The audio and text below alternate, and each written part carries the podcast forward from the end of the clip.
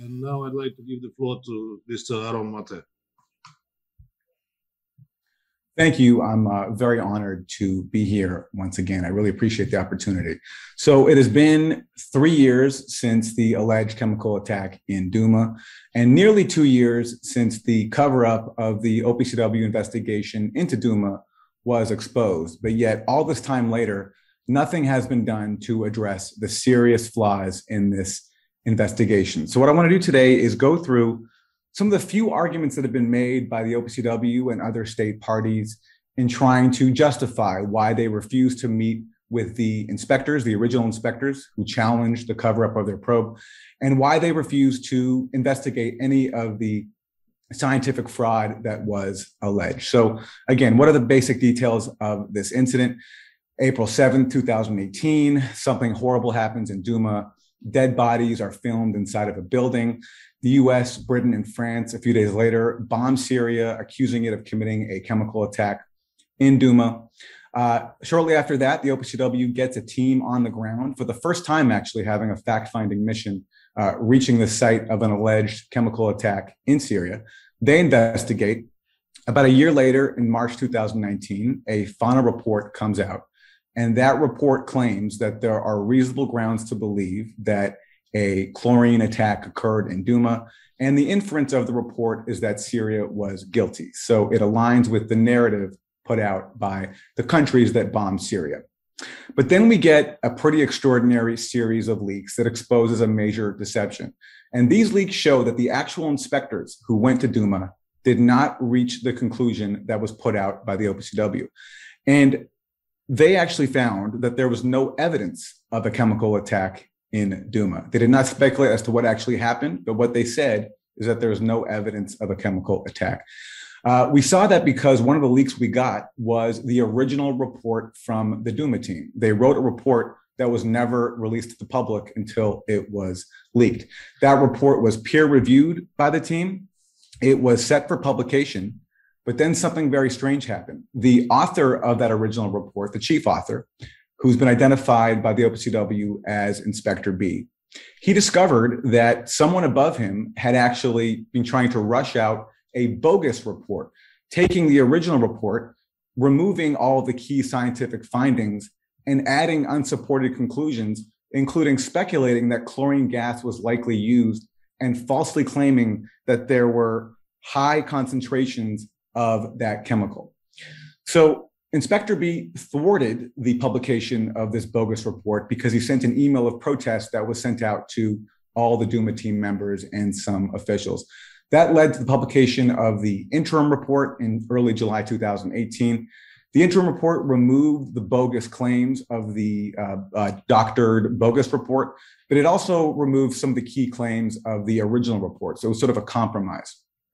And around that time, something else very curious happened. A US delegation visited the Duma team and tried to lobby them into reaching the conclusion that there was a chlorine attack. Now, it's very common, as we know, for state parties to share information, share views, share intelligence, but a one on one briefing in which the inspectors who are supposed to be protected comes face to face with a US delegation is very unusual. Uh, the first director general of the OPCW, Jose Bustani, told me at the Grayzone that he would never have allowed such a meeting to take place. Something else happens around then, too. The original team, including uh, Inspector B, who was the chief author of the original report, they are all sidelined. They're taken off the Duma investigation and they're replaced by a so called core team. Uh, and this is comprised mostly of people who never set foot in Syria. And that is the team that produced the final report. So then we get these leaks showing all this happening. And then what happens? Well, the OPCW refuses to meet with the inspectors. Uh, they uh, refuse to investigate the doctoring of the original report. Uh, the um, when Jose Bustani, the first director general of the OPCW, when he tries to speak at the UN Security Council when he was invited, certain members, certain member states block him from speaking. And what's interesting about that is Jose Bustani, being the first director general, helped design the protocols used for inspections missions, inspection missions like Duma. He also worked with the key dissenting inspectors because these two inspectors, they're so experienced at the OPCW that their tenure coincides with the organization's first leader. And also, he has experience in what we're talking about today, which is that putting pressure on the OPCW, because when he was the chief, he was forced out by the US because he was standing in the way of the, of the Iraq war. He was trying to bring Iraq into the Chemical Weapons Convention, and he was even physically threatened, uh, as he has talked about publicly. And meanwhile, also, uh, some deceptive claims are put out in the media about the inspectors. They are disseminated through state funded outlets, including the BBC, funded by the UK, and also a website called Bellingcat, which is funded by the US, making false claims about the inspectors and the uh, and the investigation. So that's what the OPCW's response has been to these allegations. In terms of what they actually say about why they want to address the fraud, they've said very little. But so today I want to address what little they have said, and that is uh, this claim. So the Director General has dismissed the inspector's concerns because he argues that they, quote, had no involvement in the last six months of the fact finding mission investigation when most of the analytical work took place. So the first part of the sentence is true. They were not involved in the last six months. That's because uh, Inspector A was sidelined along with the other members of the original team. And Inspector B, his tenure ended in September of 2018. So he was out of the organization. The second, though, part of this sentence is false. And that's when the Director General says that in the last six months, most of the analytical work took place. I want to show you today why that is false. And to uh, glean that, we can uh, learn the facts by comparing the reports. So there's four reports. There's the original report of June 2018. There's the redacted bogus report of June 2018. That's the one where unknown officials tried to replace the original report. There's the interim report that was put out in July 2018 and the final report put out in March 2019. So we compare all of those. The key fact here is that the bulk of the investigation was not conducted in the last six months. If you compare the reports, you will see that the bulk of the investigation was completed within the first two months of the post deployment investigation, when one of the dissenting inspectors, Inspector B, was still the key figure in overseeing the scientific element of the investigation and authoring the report. So the timeline we're comparing here is the first two months after the team gets back from Syria. That's early May, the two months after that.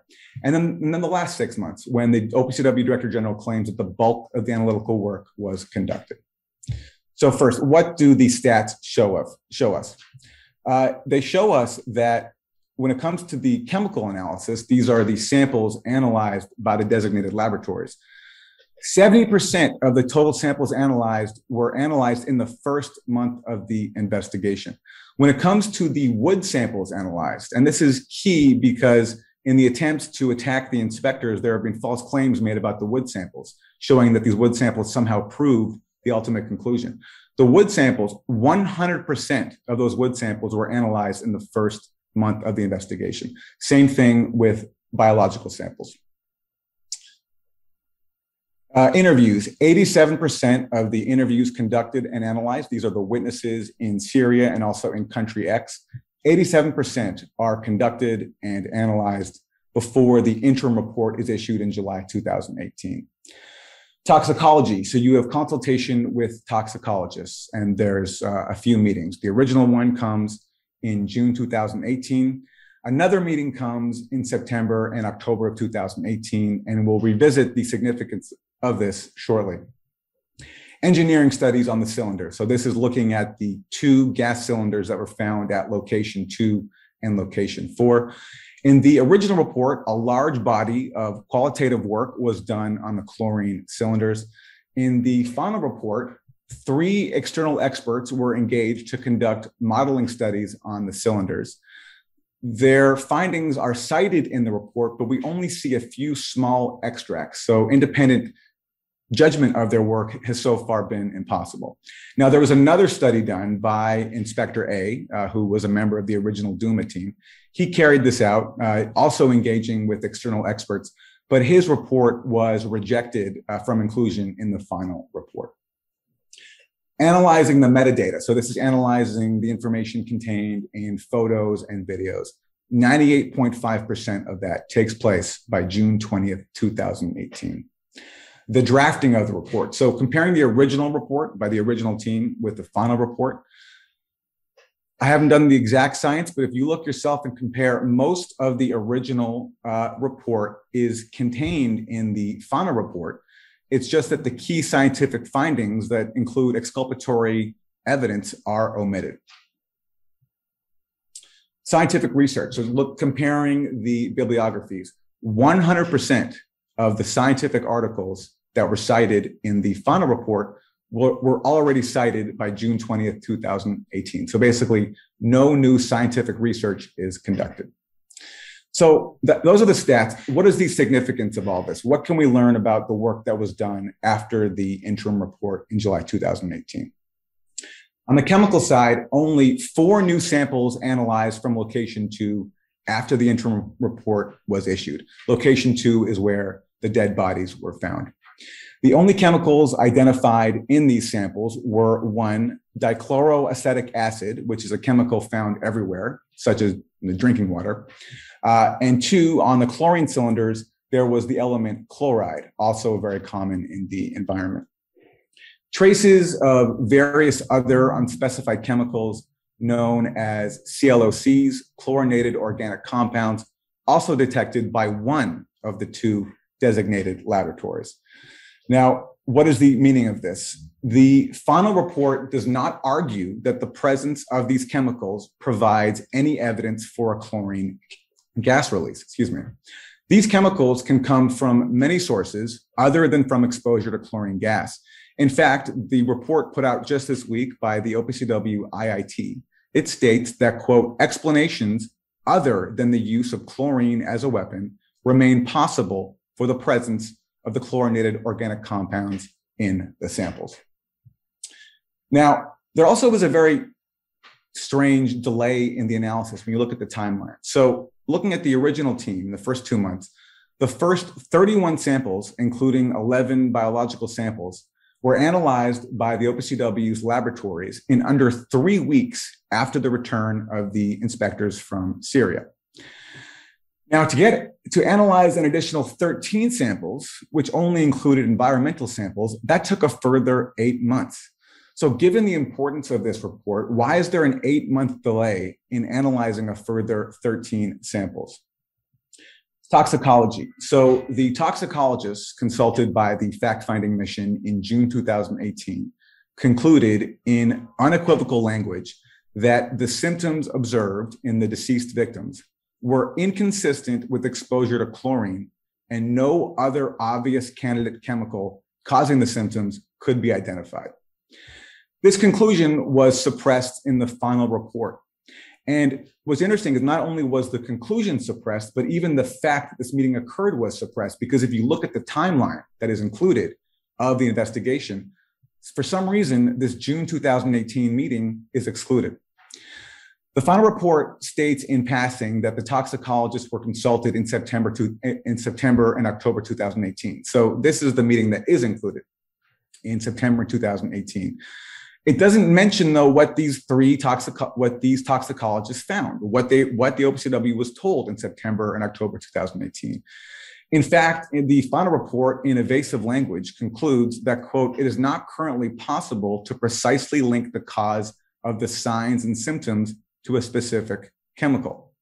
But this language disingenuously avoids acknowledging that, according to the original toxicologist consulted in June, chlorine was eliminated from the list of possibilities.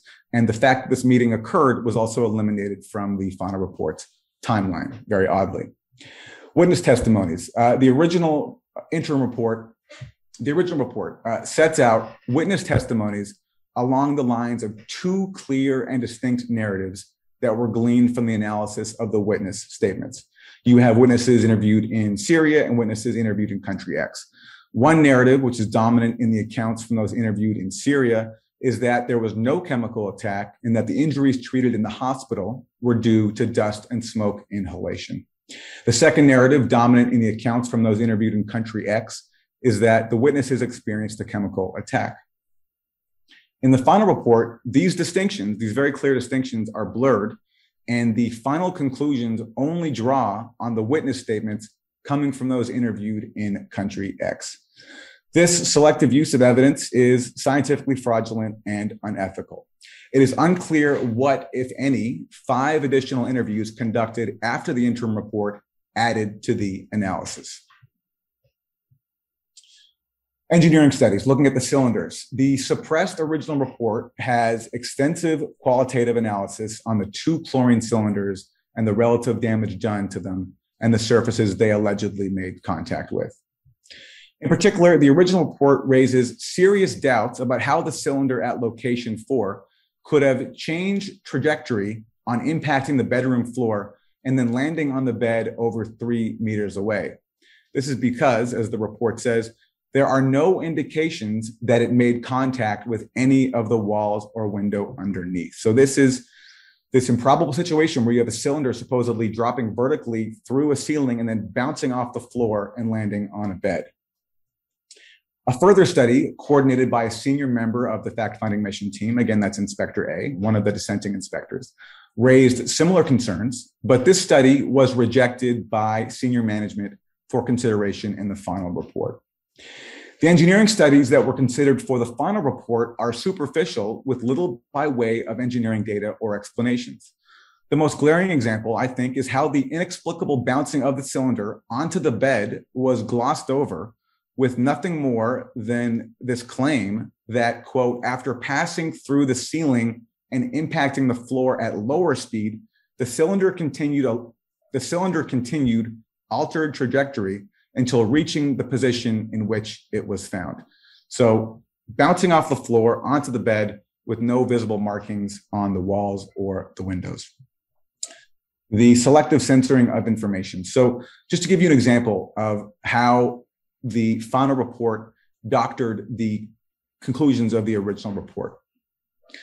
So this is some uh, some material here uh, from the original report, and it's talking about how bodies uh, were filmed at location two, and it says that the bodies were moved and repositioned between video recordings.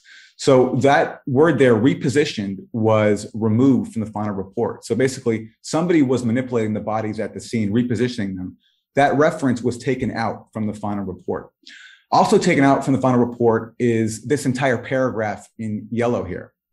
Uh, and it includes this line The fact finding mission did not obtain any video footage or photos of dead casualties lying in the basement of location two or being removed there. The reason why this is significant is because a number of witnesses claimed that the bodies were, were, were in the basement, even though there was no video of that and no video of those bodies being moved.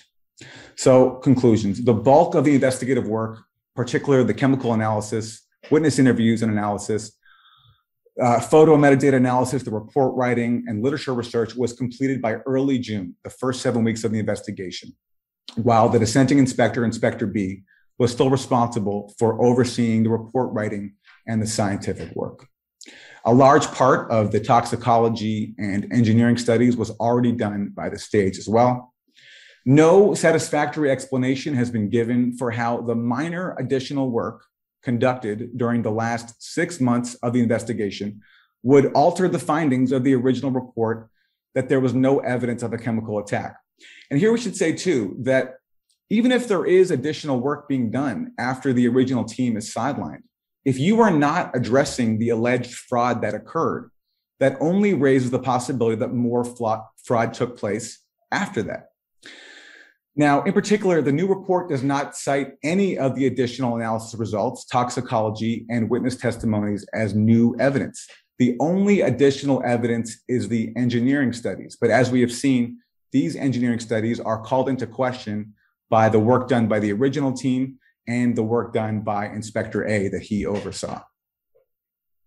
Apart from not finding any meaningful evidence to conclude that there was a chemical attack, key evidence contained in the original report that raised serious doubts about a chlorine attack was expunged with no justification from the final report. That key evidence includes toxicology assessments and inconsistencies in witness statements that should have raised doubts about their reliability. And the fact that all this took place should certainly raise doubts about the reliability of the, of the final report's conclusions. So those are the facts of the work done. Uh, to again, instead of addressing this, the OPCW has offered excuses. The most recent one we heard yesterday from the Director General Arias, where he was questioned by, uh, as we heard earlier, by two Irish members of Parliament, uh, asked a very simple question: Will you meet with the dissenting inspectors? He didn't answer the question. He also said something very interesting. He said, "quote I don't know why this report about Duma was very much contested."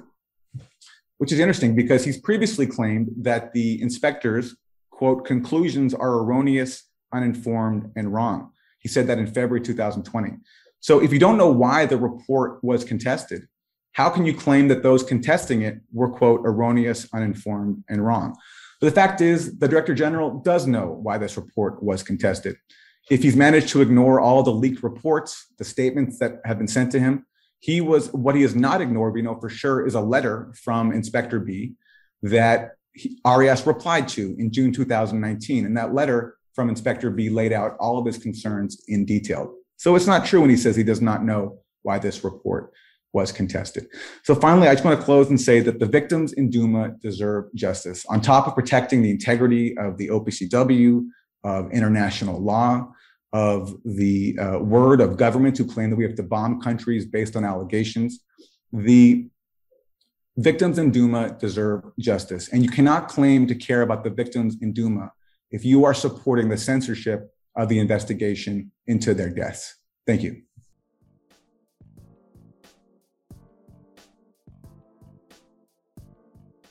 Now I'd like to give the floor to Aaron Mate.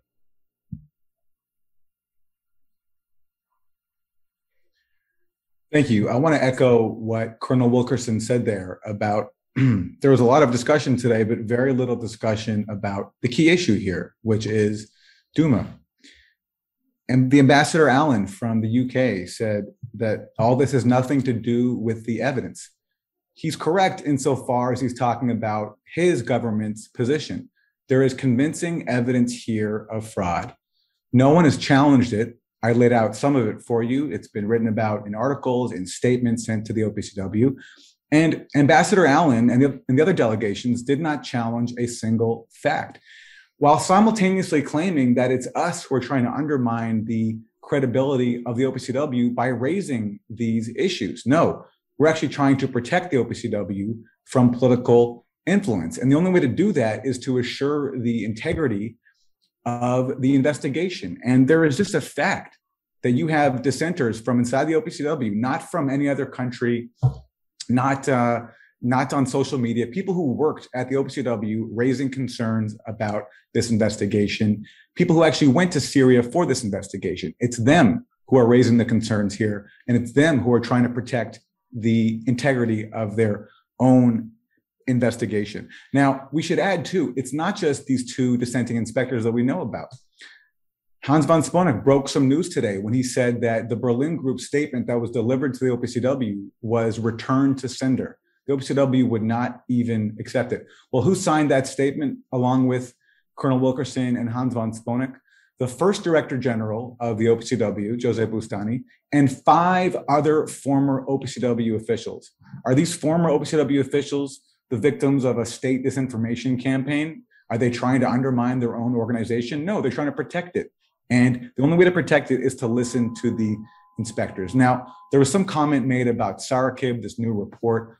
I don't want to get too much into it because I think the fact is that unless you address the Duma question, where scientific fraud is documented, then that raises automatic questions about anything else, including Saraqib, the investigation there. But let's look at Saraqib. If you read the report, it says that it's based on the information that was received from the original OPCW fact finding mission team that investigated Saraqib. And that initial OPCW fact finding mission in Saraqib states that they received all samples from one group.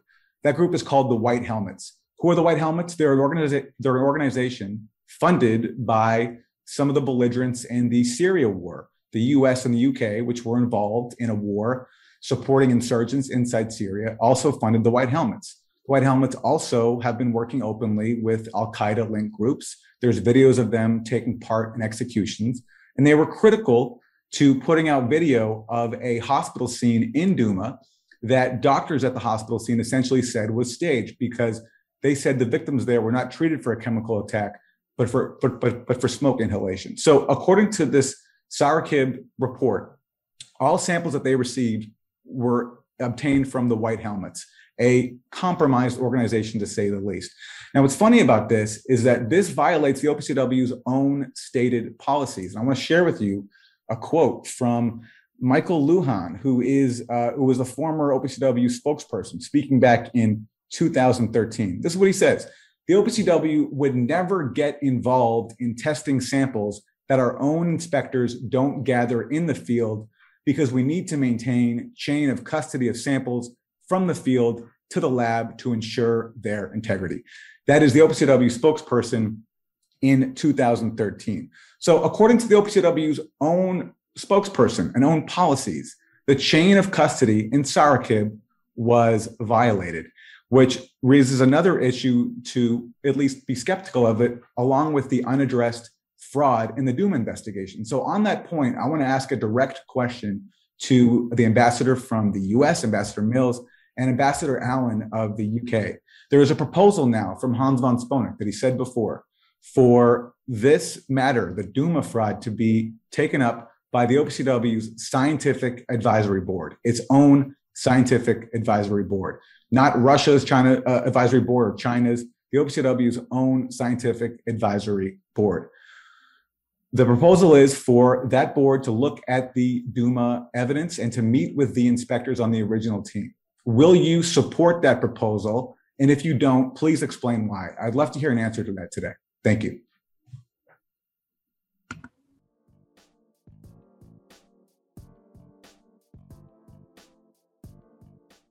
And I also noticed that uh, Mr. Mate addressed uh, directly, uh, personally, to Ambassador Mills and to Ambassador Allen. Uh, since they are not here, I, I, I promise, I commit that uh, we will ask that question that you posed, Mr. Mate. I'm sorry, they have left the meeting, so they can't answer my question? Uh, they, they are not at the meeting personally. So since that was a personal question, we will address that uh, that question to them personally, to their delegations, and we will ask them to provide their, their answer on it. I, colleagues, they're not here. Sorry, yes.